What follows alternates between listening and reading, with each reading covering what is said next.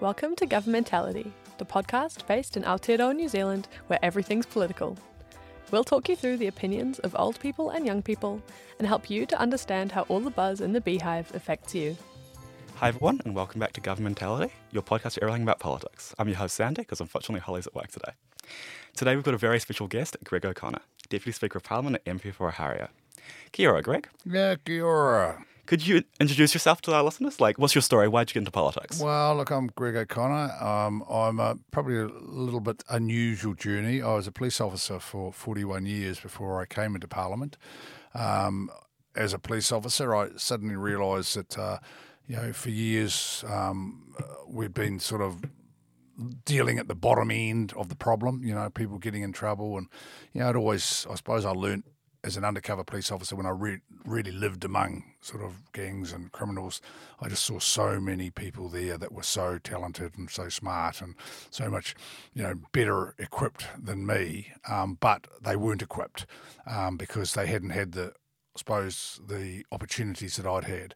And I just came with this absolute belief that, you know, we've got to give people the opportunities, um, and it starts so young you know, through education, through just giving them an understanding of how they can get on with life, get on, you know, operate fully in our mainstream society because often they just don't have the equipment to do it. So you've been an MP for six years now? Six years, yeah. So I left police and uh, was invited to stand for Labor for Ohariu, and uh, I did. And uh, yeah, six years later, here I am. So, what would you say your proudest achievement is while being in office? Look, I mean, I've been the deputy speaker um, for the last uh, for the last year, and that's you know, relatively rare for someone of um, who's only been there for six years to do that. Um, and I'm pretty chuffed to have been asked and uh, given the opportunity to do that. Um, that's that's in Parliament itself. I've, I've got a bill drawn out of the ballot which is going to be around sex offenders and making sure about protecting victims. Because at the moment, if a sex offender who's on the register in New Zealand gets to wants to go and travel elsewhere in New Zealand, they have to tell the authorities or tell um, whoever's um, looking after the register where they're going to be, just to protect, make sure they protect the people who are going to be where they're going. But they can jump on a plane and go to Australia and don't have to do that, or go up to um, to Thailand. So I just want to extend that. So if anyone leaving New Zealand has to tell us where they're going to be going, where they're going to be staying, um, that's as much about protecting them as it is about those that are likely or might be in a position where they might be tempted um, to commit some more offending. Just sort of tighten up the rules. Yeah, so that's that's that's going through at the moment. It's uh, um, halfway through the process, so uh, ready to come back from select committee um, back to its second reading. That's quite exciting. Yeah. And look, that's sort of in Parliament and locally, um, little things like um, getting a police officer for Tawa, you know, uh, dedicated resource for the community police officer there that uh, that hadn't existed before, and that makes a big difference there, especially to the schools where they've got a go-to person. Um, the fire brigade station in Newlands um, that was due for closure. Um, so we sort of sat down and worked out: do we want to save the fire brigade or the station?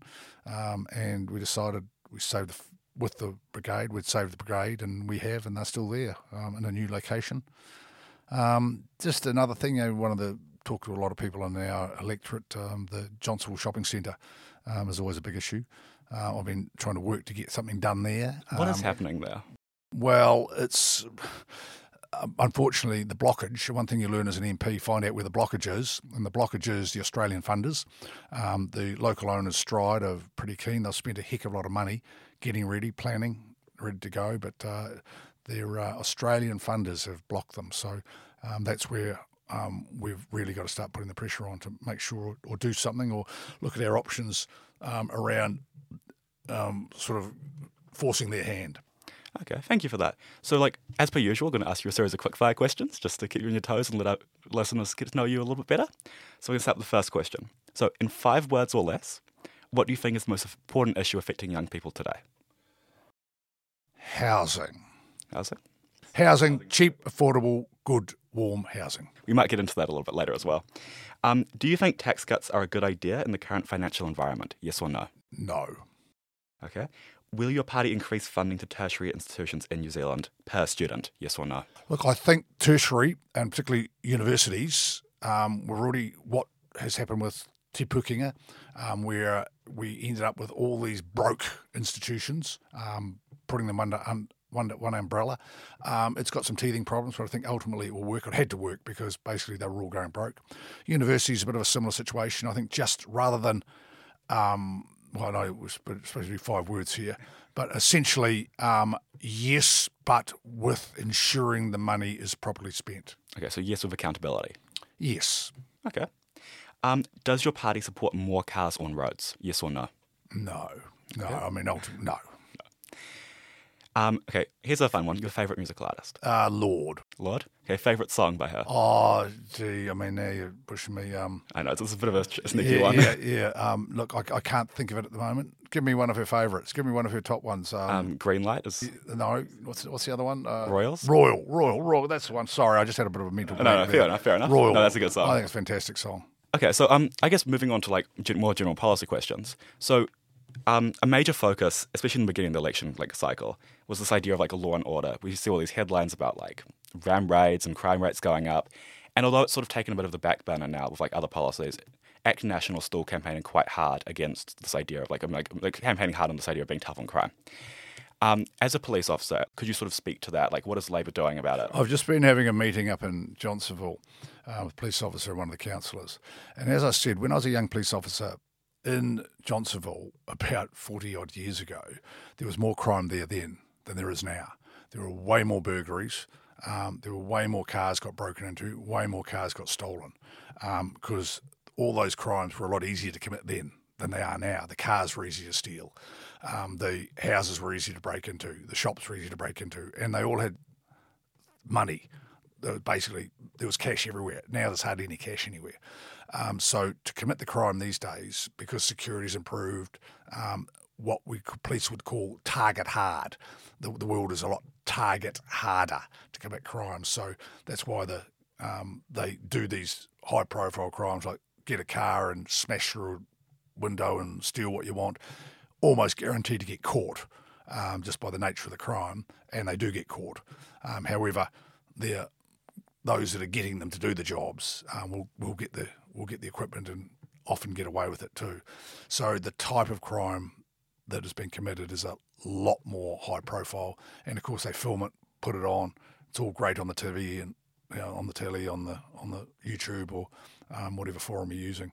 Um, so that raises people's fear of crime. So I think the fear of crime is a lot heck a lot higher now.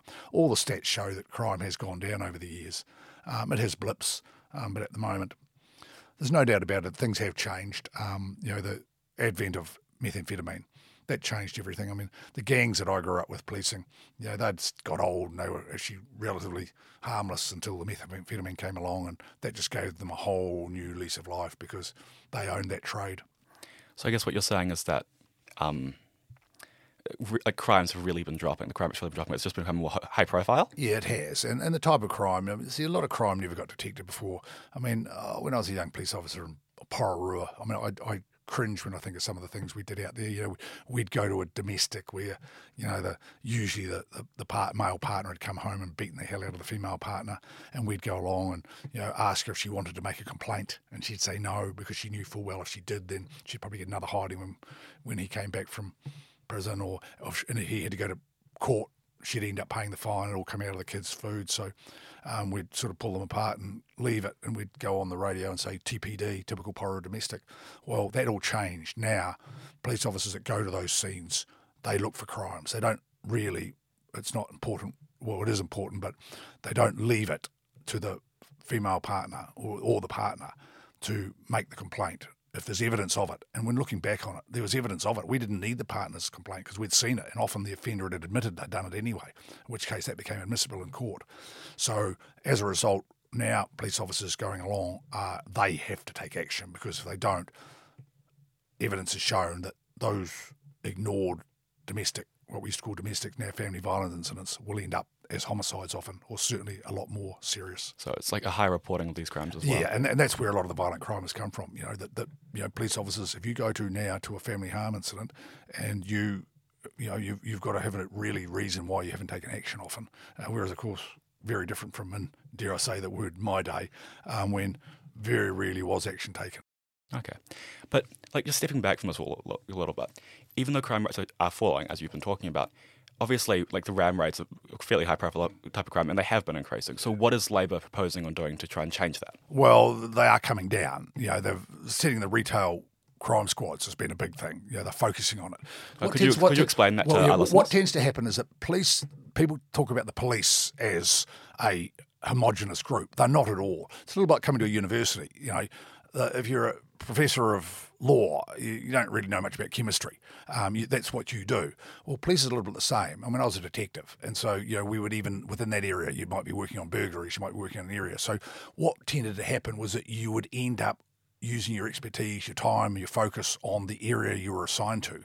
And if you don't get assigned, if no one's specifically assigned to an area, then it tends to get ignored. Fraud's a really good example. Police used to do fraud. I used to be on the fraud squad. Now police don't do fraud.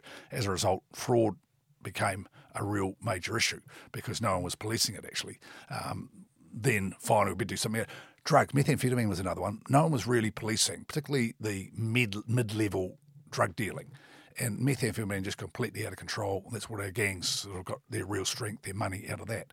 So when you specialise, you need to focus your police on an area, right? Focusing on retail crime, focusing on these things, and then you've got some very switched on people out there looking at that particular area. Of course, while they're doing that, you would argue there's other areas that probably are going lesser policed, but tends to be the way of things. So- So it's like, are there any? Is there anything else that like Labor's done aside from just creating these Well, special? oh, there's 1,800 more police to do it with. Uh, that, that's the big thing. Look, look, people can argue all they like. Let me tell you, the, the biggest, every criminologist, every expert in this area will tell you the best crime prevention measure is instilling in people a belief they'll get caught. Um, okay, you temper that with the fact that a certain percentage of the population by age or for whatever reason don't care. They actually don't care, but they still will be governed by the fact that they think they'll get away with it. And if you want evidence of that, look at drink driving. I'm of a generation when people drank and drove. You know, it was it was everyone was very proud of it, and it was, generally your state of sobriety wasn't a decision about whether you drove or not. Um, but what through very clever policing and use of publicity, we convinced the public that if they drank and drove, they would get caught. And it was the getting caught. It wasn't even the accident necessarily. It was the getting caught, and you will lose your license and you'll get all this social shame. And there did people in a certain era, perhaps again when I was a younger younger person, getting a drink drive conviction was almost worn like a badge of honour. Well, all of a sudden, what changed was that getting a drink drive conviction was a matter of shame. Um, and that changed. So again, that belief you'll get caught is the most important thing. That's why those 1,800 more police are so important. Okay, okay. Um, and that sort of wraps up the law and order section. But like, I guess moving on to cost of living, because obviously this is a really important issue affecting young people today. It's affecting everyone. Um, there's been a bit of like quite a bit of publicity about National's tax cuts in regards to the cost of living. But what is Labor's like solution? What is like what is Labor proposing on doing with like dealing with the rising cost of Well, living? well, it's always interesting when you're talking to an incumbent government. It's not sort of what they're going to do; it's what they are doing. You know, and certainly your listeners, students, half price fares. You know, I, I will challenge that in the lives of a lot of students. Um, while there's a lot of things have gone up, um, some of their costs have come down. For example, student allowances have gone up. Um, for example, the minimum wage has gone up. Um, if they are, these are bearing in mind these are all things that are opposed by National, by the way, um, and these are all things that have actually put money in people's pockets.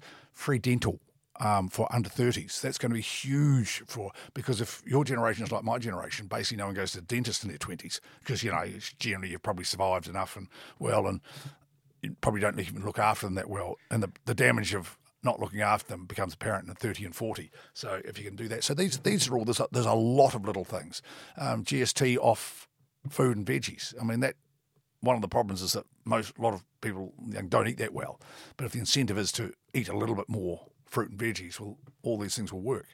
Um, and so if you go across the board, there's a lot of um, those things that Labor have done and will continue to do because this is where the focus is. Um, but minimum wage, don't forget, and wages themselves, and don't forget, um, wages have gone up higher than inflation.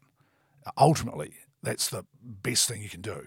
Um, and you know, those of you um, who are listening to this who have got part-time jobs, um, they might be on the minimum wage, but at least that minimum wage has gone up. Um, look, it's it's a worldwide problem. No one's going to solve it overnight. It was easy; someone would have done it. Um, you'll notice that Labor are getting real hassle from National and ACT about how much money they've spent keeping people alive during COVID. I mean, yeah, everyone's conveniently forgotten COVID. You know, it's but COVID was massive, and I'll tell you what, how many of I suppose your listeners will be probably people in their you know, teens and twenties. How many of their grandparents, if we applied the same uh, statistics, death statistics as the United States, as the UK, most European countries, then how many of them wouldn't be around? They'd be dead. And you know, sounds harsh, but it's actually true. And we kept them alive. We kept their businesses going because we borrowed money and we gave wage subsidies. And that's where I, I get really, really frustrated when I hear, "Oh, look, Labor's wasted all this money." Oh, did we? We saved a lot of lives and we saved a lot of businesses. I wouldn't have thought that's wasted. Can we just like zoom back a little bit and like focus on on the GST um, off fruit and vegetables? Because I think this is, might be Labour's perhaps most controversial policy to date, well, at least in this election campaign. Because like there's a lot of economists who come out and said it won't really do that much. Like it's not a good idea. Can you like sort of address those concerns? Like why why why remove the GST? Look, a lot of these things are behavioural changes. You know, so when you go to the supermarket, you know, like you've, you've got a lot of people. I'm, I'm sure, again, your probably parents, mother, father told you eat more vegetables, lad. You Oh, know, yeah. you've got to get more, and that's that's what you do. So all of a sudden, but while those fruit and vegetables, while it's cheaper to go and get, you know, buy some processed stuff that's come straight from overseas, uh, from a cheap producing country, then all of a sudden, um, if it's cheaper to actually go and buy that produce, you might bring about the behavioural change, which ultimately will benefit society much further down the track.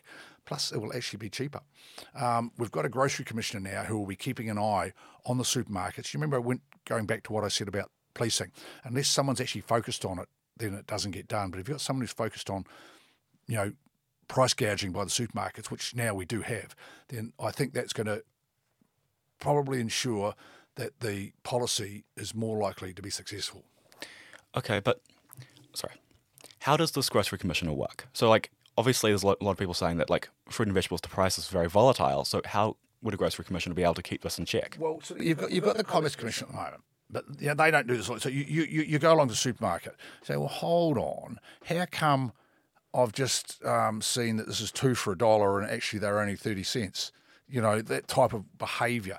Well, no one's really policed that before, um, or arguing about. Hold on, I know that the producer of these goods, and this is I know something that people would come to us and say, look, I'm only getting three dollars a kilo. Those supermarkets are selling for fifteen dollars a kilo. What's happening here? So unless you've got someone to actually investigate that, to go say, go to the supermarket and say, oh, hold on, Mr. Supermarket or Mrs. Supermarket or Mrs. Supermarket owner, how come we know that you're buying this produce here at three dollars a kilo? How can you justify selling it at fifteen dollars a kilo? That's the type of thing that you know that will behavioural change. Because I tell you what, you know, there's some good people own supermarkets. There's a lot of supermarkets owners who are doing very well too. So I guess it's very much dependent on like the suppliers reporting their price, like how much they're being paid to the commissioner. Well, yeah. Well, I know, you know, you, any one of us, any MP will be who's got in touch with their growers or their suppliers. You know, whether you know the the, the, the farmer who's looking at what it's he's getting for a kilo of lamb, and seeing what a kilo of lamb is selling for um, in the New Zealand supermarkets. Especially frustrating when you go to the UK and see it selling for about ten dollars a kilo less. That type of thing. Um, you know, there's there's all sorts of things that, going back to right I said at the start, unless somebody is tasked with investigating that stuff, then quite frankly, it goes under the radar. So the grocery commission would be like an active investigation role, sort of like digging yes, into it. Yeah. So that when you, you know, you, you're sitting down with a group of your, um, you know, contemporaries and sort of saying, well, hold on, this is weird. How come that supermarket's got that there? And if it doesn't look right, there's an old story. This is, I suppose, the old copper. If it doesn't look right, it's not right. No, there's this, and uh, I'd encourage you, anyone listening to this, if, it's, if it doesn't look right, it probably isn't. I mean, yeah, fair enough. I had to spend I spent six dollars on a tomato the other day, so Yeah. Well, wow. Was that at a dairy or a it supermarket? was at a supermarket. I'm pretty sure I was overcharged for it, but I was Whoa, I looked at the receipt That's, and I was that's like, crazy. Yeah. That, that is that's wrong. That's simply wrong because I know they're expensive, but you can still get a little. Because I I buy them, you still get a little punnets. I think they're up. They're about eight bucks now. Those little punnets, crazy price, but hey, it's not six bucks. It was a big tomato, but not worth six bucks. Man, you should have been for that price. You should have at least needed a trolley to get it out. Literally. okay, so um, you mentioned housing at the very start as like being the most important issue that you think is affecting young people, and obviously Affects everybody. Yeah, it affects everyone. But obviously, like rents are really high, mortgages are really high. Like there's not enough like housing. What's Labor proposing on dealing with that? Like, Well, we, we're again, you know, being an incumbent Oh, government. what is Labor doing about it? You know, I'll tell you what's something scary. The weekend I ran into a mate of mine who's a real estate agent, and he was rubbing his hands with glee. He says, "Great." He's had a bit of a lean time. He says, "The investors are back. The investors are back in anticipation of a national act victory because all the conditions that brought about." The rise, incredible rise in prices of houses and rentals are back. Um, what they will argue is that, that terrible Labor government brought in the rent, m- make sure that the uh, healthy homes standards. You know, anyone would think, you know, we'd brought in sort of, you know, compulsory cyanide in your soup, uh, was crazy. That was brought in for a very good reason. The, our rental stock is terrible. And so we've made them do it. The other thing we, and so um, I'm not sure um, what any party's policy is on that. In fact, I'll go away and look after, look look at that because I know I've had a lot of pressure. And by the way, landlords are not bad people. Landlords are smart people who take advantage of the tax conditions that prevail. And those tax conditions, which are going to now prevail again, means that if you and I go to a house to buy it, and I'm an investor and you are buying it to live in, it's worth way more to me than it is to you because because I will get the tax advantage of it. I can run all, whereas you're going to be paying a mortgage, we'll both be paying a mortgage, whereas your mortgage is going to be paid out of tax paid income. And the only gain you will get will be the capital gain. Whereas if I, as an investor, the money that I am paying in my mortgage will be tax deductible. And that means that it's worth more for me. That difference is worth more for me than you. Plus, of course, the capital gain, I will pay more, the prices will go up, I'll get a bigger capital gain.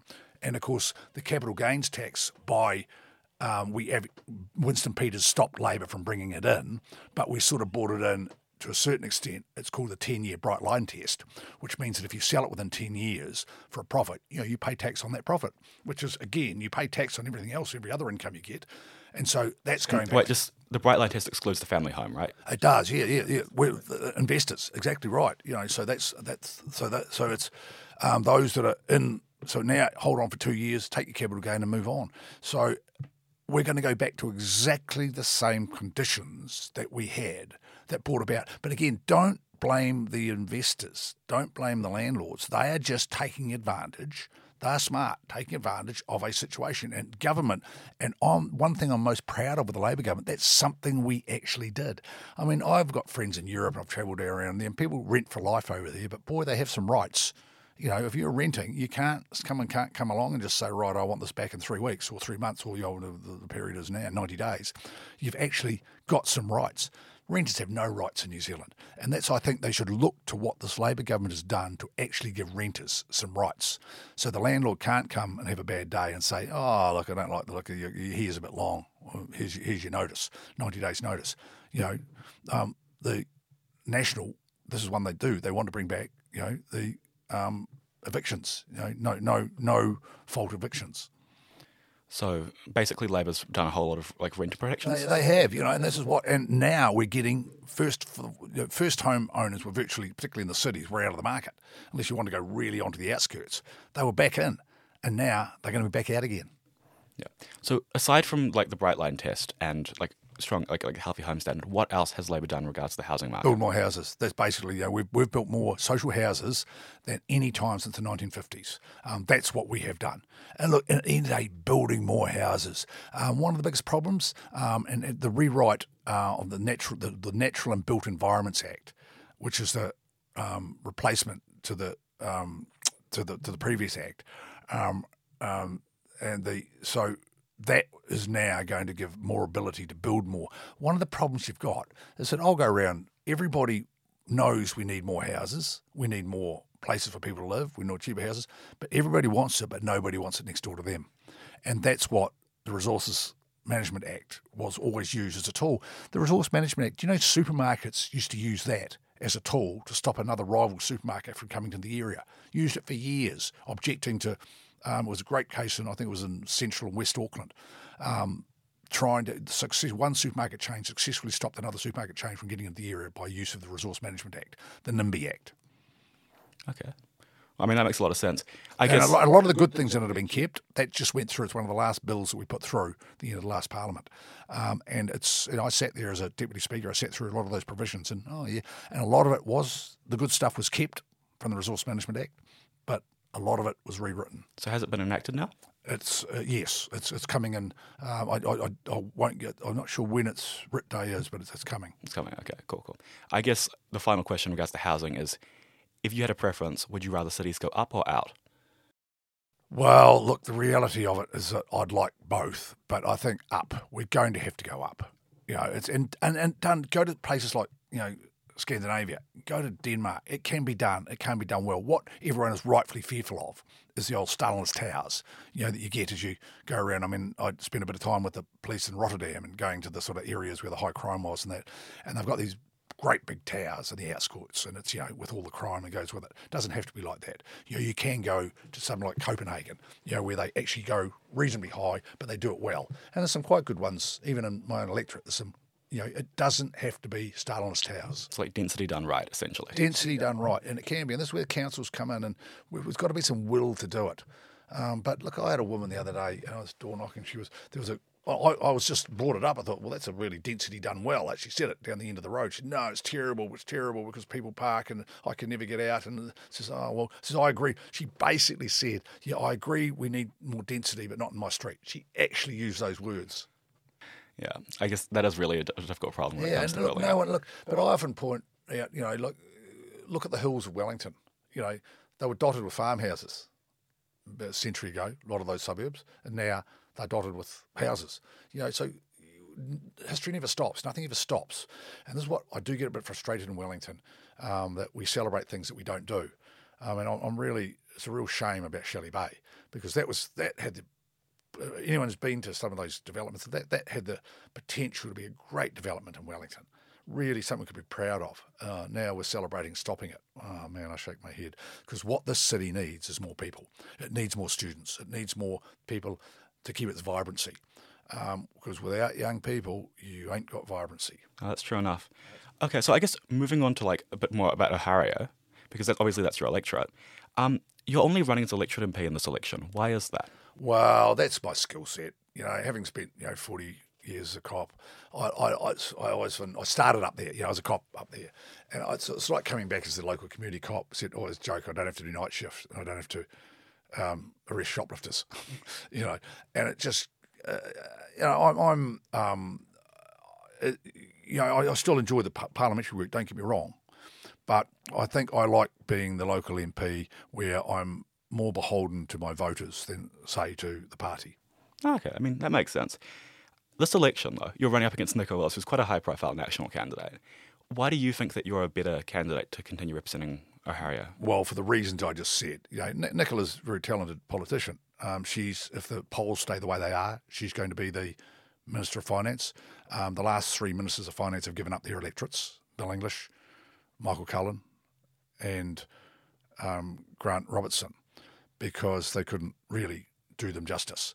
Um, if she gets that job, I don't think the voters of Ōhāriu are going to see much of her. Um, it's a build. I've been there six years now, and I'm just really starting to feel confident that I have got a good idea of how that who's who, you know, where because it's not one big place. There's no Ōhāriu mayor, Ōhāriu councillor. There's two different lots of councillors. There's the west and the north. Um, there is uh, eight residents associations. There's sports clubs. There's bowling clubs. Three bowling clubs. All these things. You know, all of which you know, you've got to be able to walk into and know who's who. Um, and that's where you find out really.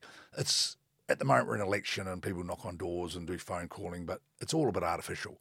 It's what you get on the sports field on a you know grey day in July. You're more likely to learn than you are sort of door knocking at a when people are scratching their head. Like even now, these questions you're asking me, you know, they're specific to this time, and we all dig deep to have the answer. But the reality of it is that the, real answer is you're there for people. I I- I just had a woman who came to the office this morning, and it was a classic electorate interview. You know, she didn't quite know. She had a bit of an issue, and she didn't quite know what it was. And I said to her, I says, when you walk out of here, what will have happened to make this a good visit, a good meeting? And she sat down and thought about it. And she went through, and you know something? She came up with the answer herself. That's you know that, that, that's what you do. Um, things like the Johnsonville Mall, you know, all of a sudden I was battling away by myself, and I suddenly realised there wasn't a business association up there. So I thought, hey, we need a business association here. So I got one started, and now they've just been recognised by the council as a BID, Business Improvement District. So I won't go into the details of that, but it's a it's up to its status, um, gets council help to do what they want to do. So all of a sudden now I'm not a lone voice doing that. These are the sort of things you do, but you do that over. You know, it takes a while to build that, and if you're busy being the Minister of Finance, you're not going to be doing that. I mean, that makes a lot of sense because, yeah, obviously, obviously, as a just a fully elected MP, you would have much more time to focus on all of those things. And absolutely. Yeah, well, and that's what I like, and I enjoy doing that. And take it. And I now know, especially again, I go back to my time as deputy speaker. I've now it's given me an understanding of the way in which the parliament and the whole lawmaking process works that I wouldn't have had before. It's probably a little bit like yourself. You know, you've now you come to this university and only do your studies and go home you know, and you wouldn't really have any understanding of other than your little patch of paradise. But you something like do a job like yours now, doing what you're doing now. All of a sudden, you'll be seeing a part of this university, a part of the world, student world that will be deprived. You know, most, most people won't even get an opportunity to do simply because they're not doing what you're doing. That, that's it's, it's that way. Yeah, that makes sense. I guess sort of a question, like a cheeky question bouncing off that, but like, let's say Labour forms the next government. I mean, let's say the polls the polls are wrong, or like all their times around. Oh, for the country's sake, I hope. Yeah.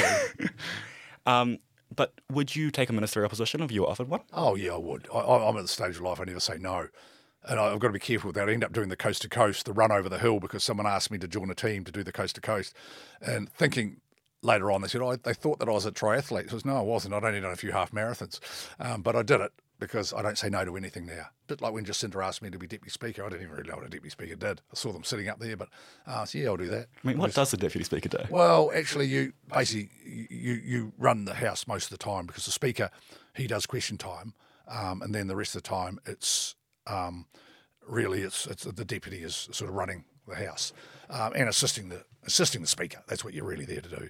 Uh, we've got a few roles and different things, but it's a it's a what I enjoy about it, it's, it's quite um, bipartisan actually, um, because you end up sitting in the middle, and you know it's Parliament's a naturally partisan place, and Speaker, Deputy Speaker is as bipartisan as probably can get there. Okay, so I guess moving like moving on to another topic, a lot of young people, it's like like a lot of my friends at least, and I think a lot of people in general they just felt, felt quite apathetic about this whole election. They sort of felt like disinterested, disengaged, and like it doesn't really matter. So I guess what would you say to them to tell them like like why why why should they care about this election? Well, first thing I'll say to them, they're no different from any generation that's come before them. You know, I think we could be sitting having this interview 30 years ago and we'd be saying exactly the same thing. Um, and you know, politics is uh, they they say that, but then I'll go and particularly speak to students in my electorate. Most of them, they'll know who I am. They have a idea. I think that can become a, I don't really understand. I don't know what I'm going to do. I'm confused about it. Um, well, that's not necessarily a bad thing because it was that clear. I mean, the opposite to that is I think there's people you'll see them walking around this university campus with their nice coloured, I won't say what colour, but you'll see them and they all look pretty much exactly the same as the next one. Um, and you know what their politics are. Well, they know what they're going to vote for. They are all engaged, but um, and nothing is. They're probably in some ways less engaged because they're not going to be listening to any other argument than one they want to. Whereas the people you're talking about, the people who are actually open-minded, who actually want to look at both sides of an argument, and of course they're confused, and they're probably going to be as confused when they're 40 because the day that they wander off to that poll to vote without having any thought, absolute certainty, because there's no doubt about it, because I've voted this way for the last 30 years. Well, I know who I'd sooner be. I'd be talking to the confused young man or woman who I can help with, rather than the person who comes up and says, "Ah, no, you'll never change me." You know, I'm being blue through and through, never change.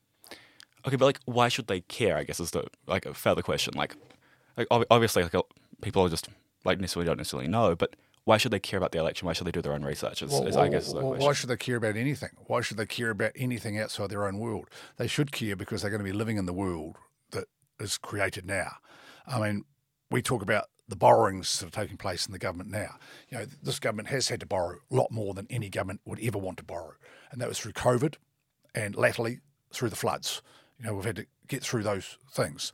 Um, you know, the, all the storms up Auckland, and so they should care because actually through their lifetime, and I'll tell you another thing they should care about because there's a lot less of you proportionally than there were when I was your age because there are less young people. I mean, I was one of nine kids, which is probably not a good example, but you know, a family of four or five wasn't unusual when I was you know growing up, whereas now a family of four and five is a huge um, family.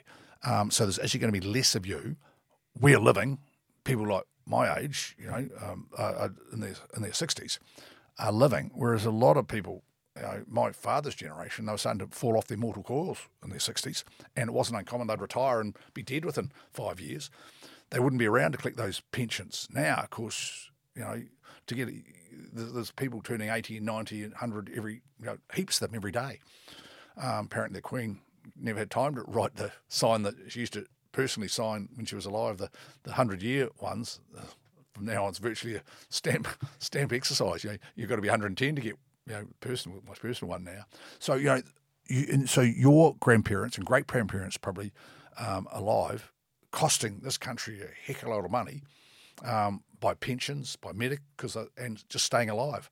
Um, you know, and I'm talking about myself. You know, we're we're you know staying alive. I I, I had um, bowel cancer when I was in my 40s, and probably but for modern medicine, I wouldn't be sitting here talking to you.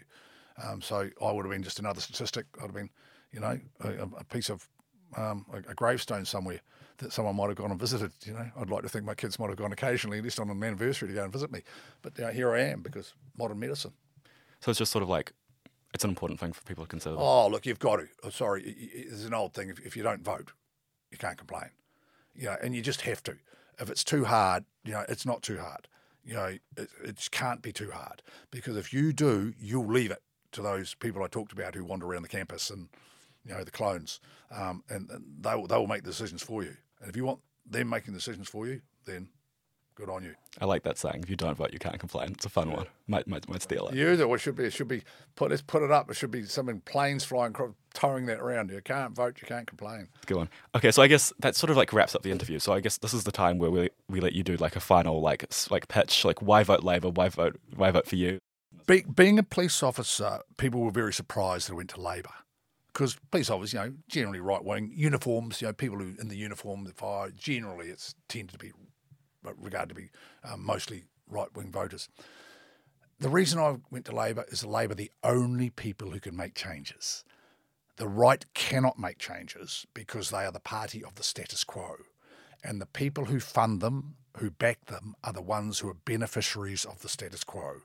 And so to make change, you've got to be part of an organisation like Labour, who the people who are going to benefit from the change are the ones who are the ones who are not benefiting from the status quo, the ones who are suffering from the status quo as it sits. And had a look at Māori. And Māori, uh, I was arguing last night at the Maori Health Authority. Well, you know, Maori Health Authority, you know, it's nothing is ever all perfect, but if you look at the Maori health stats, you know, something's not working. They're on the wrong end of every single health stat. So you can't say that the current system is working for them. So you have to try something. You know, what I like about the Maori Health Authority is that it means that Maori all of a sudden now they will have to take responsibility. They can't blame the system. They can't blame the fact that they're excluded because they won't be excluded anymore. And hey, who knows? It just might work. So look, Labour, um, it's not perfect. You know, of course we could have done things better. Of course we, looking back on it, hindsight's twenty twenty vision. But generally, go back and the record over COVID, not very popular. They hate it. The centre right, NACT, National Act, hate it when we bring up COVID.